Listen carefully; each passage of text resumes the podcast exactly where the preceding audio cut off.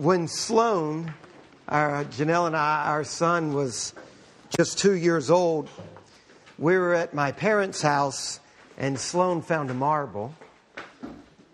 And as two year old kids do, he wanted to taste it and it got stuck in his windpipe.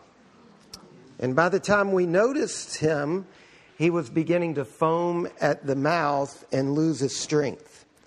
And I can still remember us sitting there on the floor. Um, we've done everything we know to do, and Sloan is growing lethargic and he's beginning to lose consciousness. And he was about to die. And the marble popped out. Just popped out. You can imagine our joy in that moment. I mean, you know, you go these emotional swings. There are some things in life that are devastating. Your two year old son in your arms, and there's nothing you can do. This is devastating marbles in a little kid's mouth. These are devastating. Sin that we have not dealt with is devastating. It's absolutely debilitating. If we do not learn how to bring our sin to God, we're in big trouble. Look with me at Psalm 32. Psalm 32 is a psalm that teaches us how to deal with our sins. Psalm 32, I want you to start reading with me, looking at verse 3. For when I kept silent, my bones wasted away through my groaning all day long. For day and night your hand was heavy upon me. My strength dried up as by the heat of summer. I read these verses and I can still see little Sloan slumped over in Janelle's arms. She's sitting on the floor. She's holding him. She's crying. We're crying out to God. His mouth is foaming and his eyes are fading. This is the kind of life and death image that David is giving here. I read these verses and I remember a very good friend of mine coming to visit me when I was away from home. I was in a hotel, I was preaching in a city uh, um, in South Texas. He comes to see me in the hotel. He turns the lights out in the room. He sits on the other bed. He lays back and he confesses the affair he's been having. His life was a wreck. His sin was destroying him.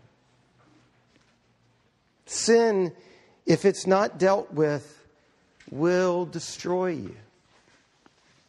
When I was 17 years old, I was in New Orleans, Louisiana. It was two weeks after my junior year of high school. I had been living a very self centered life for several years instead of following God's path.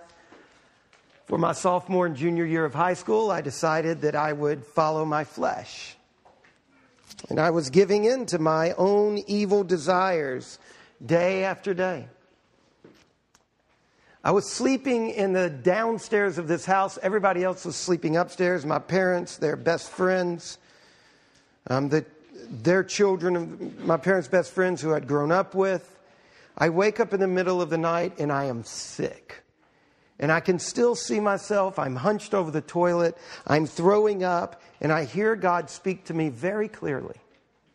Not in an audible voice, but I know it was God. And he was, rem- he was using a verse I had memorized, which is dangerous. Be either hot or cold because you're lukewarm, I'll spew you out of my mouth. Every time I'm spewing, and I knew, don't memorize that verse, friends. And I'm serious. After two years of being away from God, that verse, God was saying it clearly to me Aubrey, this is what I'm doing to you. And I would confess my sin and it would stop. I'd go back to sleep. I'd wake up, same experience, more sin, more experience. Look at verse 1. Blessed is the one whose transgression is forgiven, whose sin is covered. Blessed is the man against whom the Lord counts no iniquity. and in whose spirit there is no deceit. There are devastating effects of sin. And sometimes they are physical. In my life, that was a for real physical reaction to my sin. Sometimes they're emotional, they're spiritual, but there is real joy and real happiness and real life when our sin is really forgiven. Blessed is the man. It means happy. It means the life you want. That's what blessed means. There is a real happiness that you can experience if your sins are forgiven. When I was a child, I hardly ever wore shoes until I was out of kindergarten. We, we lived in Verda, Louisiana. Verda, Louisiana, I think, had like a population of 32. Shoes weren't required, you know? And um, except for special occasions, you know, like Sundays and school. But other than that, it was no shoes. And so as soon as I would come home from one of these, you know, onerous experiences like school or church, I would rip my shoes off and live my life. And uh, now my life wasn't quite like the people from Papua New Guinea that I've heard the, the Trinums talk about. My shoes weren't quite, my feet weren't quite that calloused, but callous nonetheless. I still remember this time I was in kindergarten and I got a splinter. Now, I was a smart kindergartner. I knew splinter equals mom with torturous devices, you know, tweezers and needles. You should see Janelle when there's a splinter. She takes this evil pleasure in digging around in human flesh. Well, my mom was the same way, and so this one splinter, I read the, the, the tea leaves. I knew what was coming, so I just didn't tell mama. And things were okay for a while until my foot was so nasty and there was this red line running up my leg. Well, when mom saw the red line, my strategy came to an end. and she reached for her packet of torture devices and she got the splinter out. I don't remember exactly which device she used because at that moment everything goes to a haze as I'm drifting in and out, you know, of, of joy. Finally, after digging around in my foot, out comes the splinter. You see, when it comes to my splinter, it was just like David's sin in this psalm. You know what my biggest problem was? It wasn't the splinter, it was my silence. That was David's biggest problem. It was his silence. All I had to do was tell mom, and the splinter would be handled. I had no idea what that red line meant going up my leg as a kindergartner. I had no idea that that was poison, right? And that that was not going to end in a good way. And that for just a few moments of utter pain under my mom's hand, I would be okay.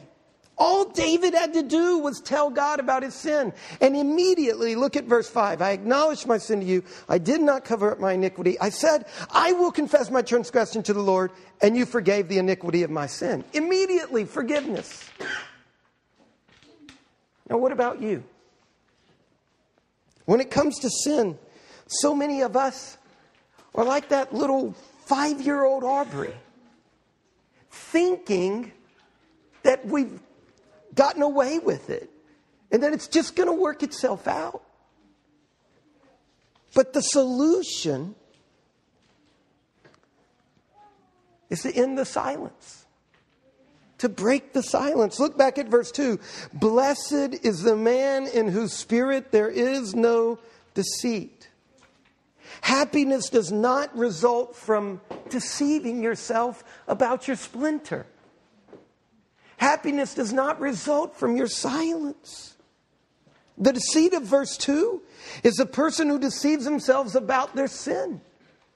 It's the person who thinks they can get away with it, that they can just ignore it, that they will be okay. It's the person who thinks that the solution is worse than the problem.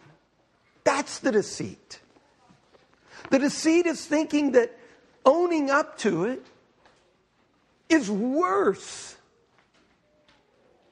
than what's going on. But if we just confess we can be blessed. Happiness. Again, notice verse 5 I acknowledged my sin to you. I did not cover my iniquity. I said, I will confess my transgressions. And you forgave the iniquity of my sin. Look, feeling bad is not confession.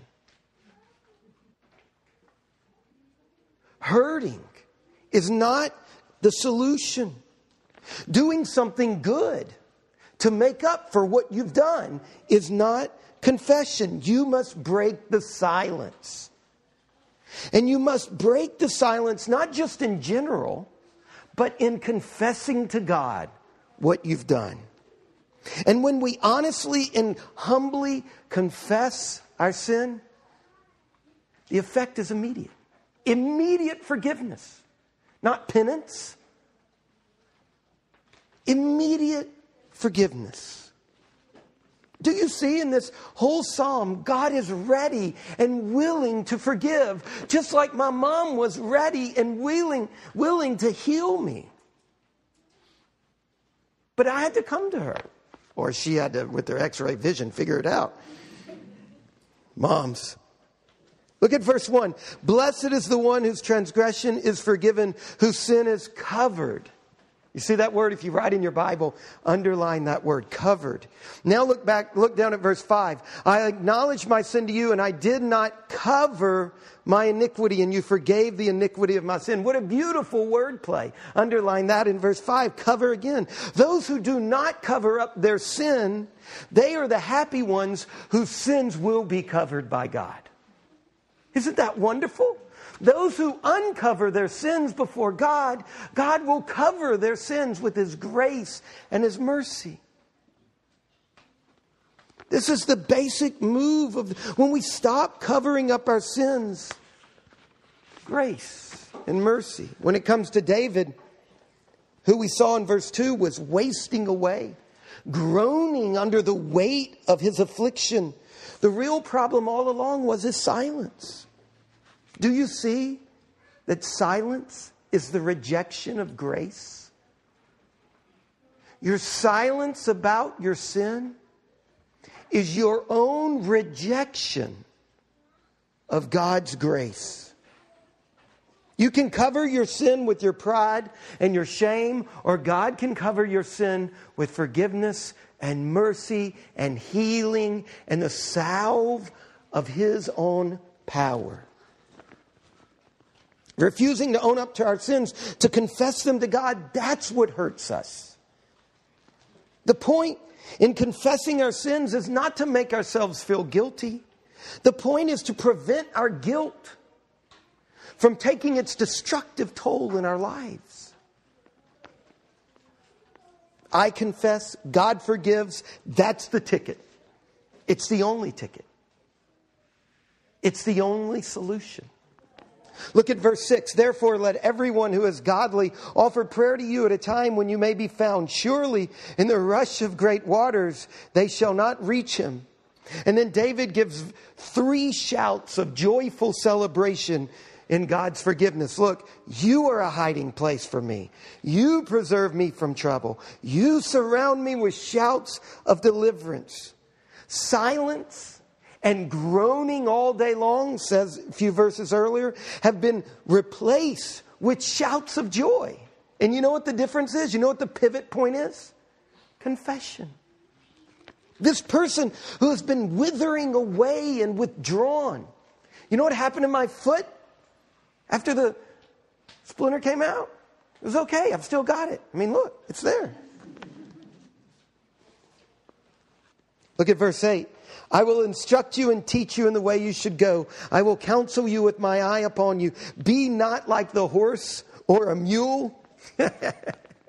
Some of you have been called that before, right? Or with slightly different versions of the word mule. Without understanding, which must be curbed with a bit and bridle, or it will stay near you. What about you? Will you confess your sin to God? Or will you go down the road of a stubborn strength sapping silence? Will you choose self reliance over honest, humble confession of sin. Now, we have lots of ways of not confessing our sins. You know, all of a sudden, I was trying to wear shoes for a while just to keep mama's eyes away from my splinter. We have lots of ways of covering up our sin. Why are we so reluctant to do? Do you know? I mean, we everything I've said, we all know. We've all experienced this. All of us have been like Sloan at some time or another, about to go down, and then healed by God's grace. Why, why do we resist the very solution that is life? I think there's two main reasons. I'm sure there's lots more, but two main. On the one hand, some of us, it's this stubborn independent streak, our addiction to autonomy. We see this, you know the way it comes out? It comes out in our excessive concern for personal privacy. We have these very clever ways of keeping everybody, including God, on the surface. We know how to diffuse a situation and get out from under the truth. We're so hesitant to reveal our innermost selves to the people around us and to God because we're afraid that it might make us look bad. And so we settle for these superficial relationships, both with each other and with God. Some of us have already done it this morning. We had a chance to confess, and some of us, we treated God just like we treat our friends. Your life is okay with me. My life is okay with you. Let's just keep it at that. We do that with our friends, and we do that with God. And we kneel in church on Sundays and we just wait for the confession time to get over, never really, ha- never really having dealt with the marble, the splinter. Then there's the issue of image. Some of us, we know our lives are marked by failure and a lack of self control. We think we should have the discipline, the self discipline to overcome the sin in our life, the habit, the evil, the wickedness. So we keep quiet about our sins because we think we should be doing better. So we keep quiet. And instead of confessing, we hide behind this, this facade of, I've got it together.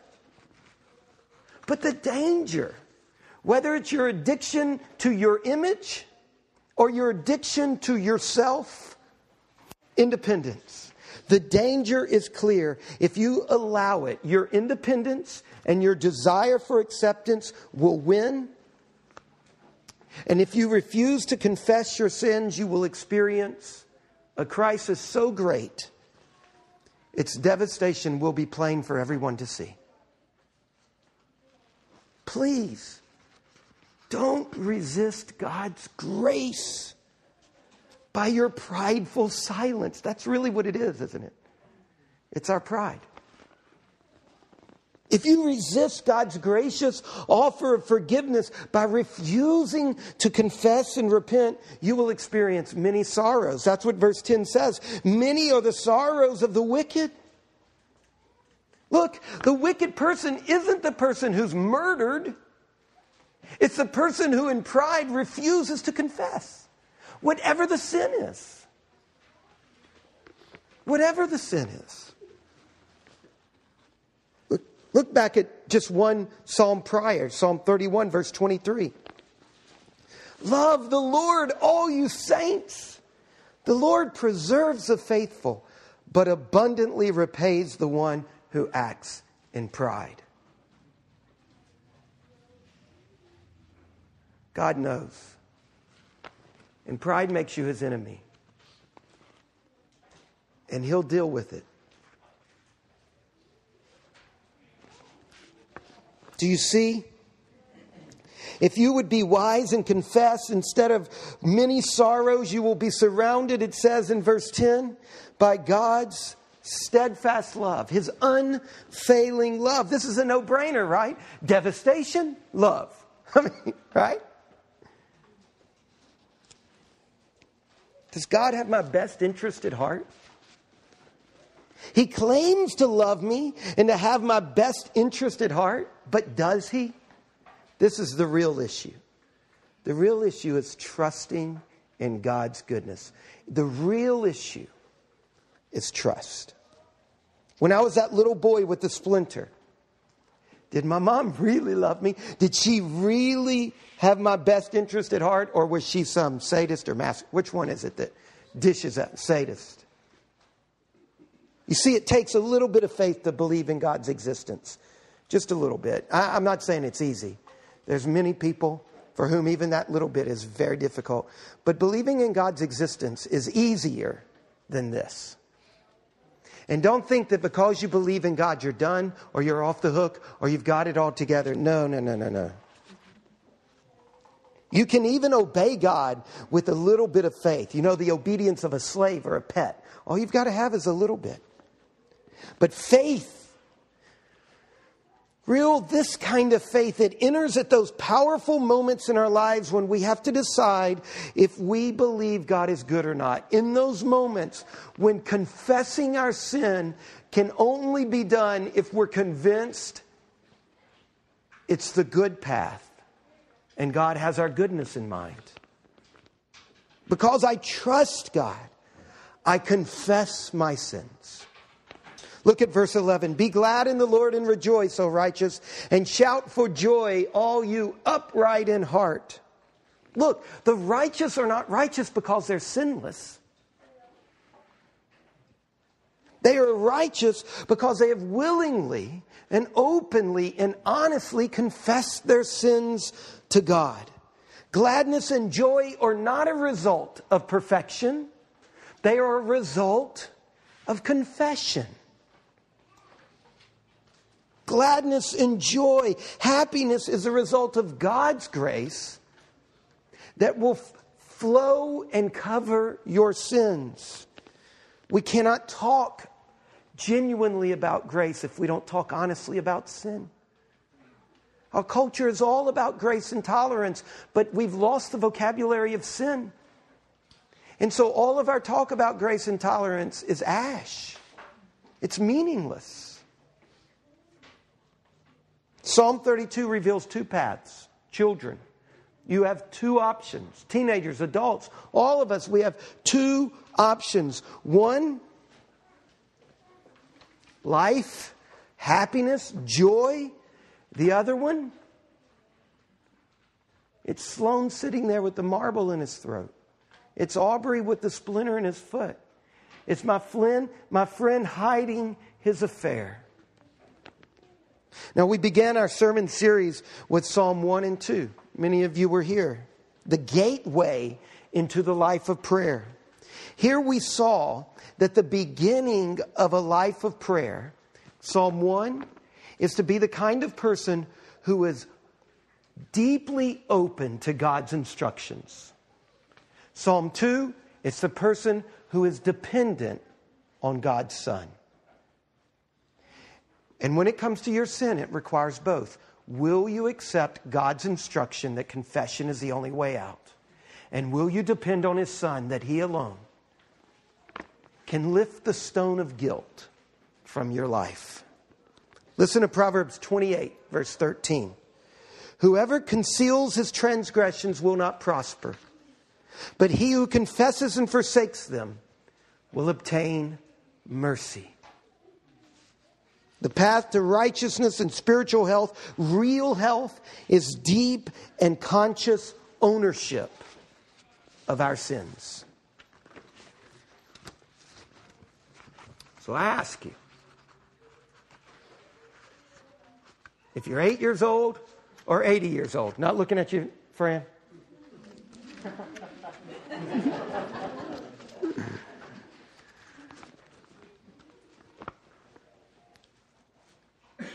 Is there sin in your life that you have not confessed? Is there?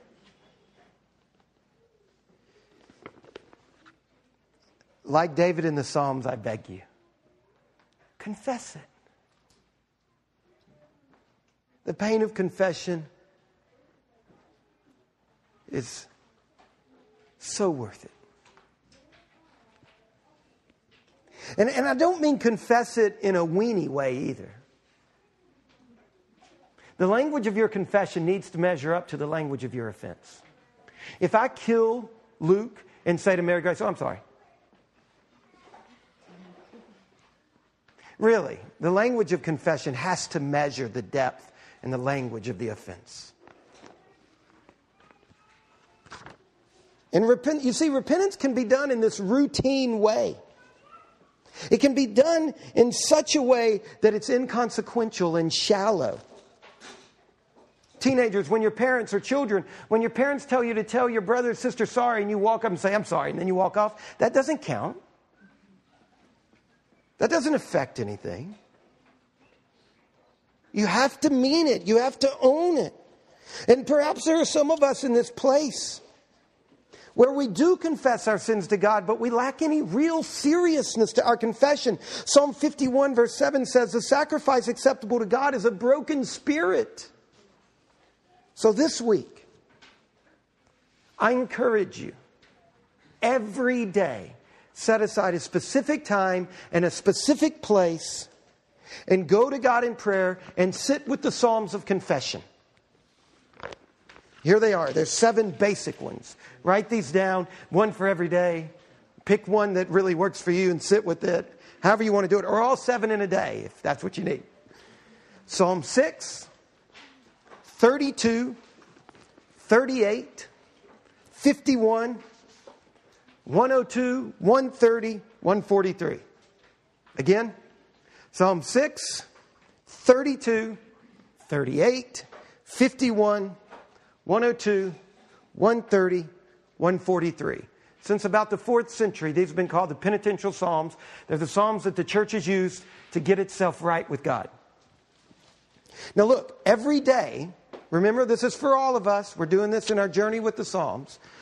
I encourage you, set aside a specific time that every day you will meet God in a specific place. Set a date. Every day. And when you arrive in this special place at this special time, I encourage you, like I've done before, like we do here in our worship services, find a candle if you can, light it, or have an icon or something. Take a deep breath. Remember that you're in the presence of God. And then read one of these Psalms, one of these seven Psalms this week. Let's sit with these. Read it out loud and then do what Luke taught us a few weeks ago. In your Bible, most likely after a couple of verses, there'll be kind of a bigger gap. When you get to one of those bigger gaps, just stop, look back over what you've read, and turn it into your own prayer. You might not even have to mess with it, it might just be exactly right. Or you might have to just change a few of the pronouns or something. Or it might just provoke a prayer in you. Stop and do that. Look in Psalm 32. Do you see after verse 4 it says Selah? We don't know what the heck that means. Um, yeah, we don't know. We think it has something to do with like how to conduct public worship, and it somehow might mean take a break and reflect on what's gone before. We think it's the best guess we've got. But that's what you do in those breaks. You just stop, you reflect on what you've just read, and you pray. Let's do this, all of us.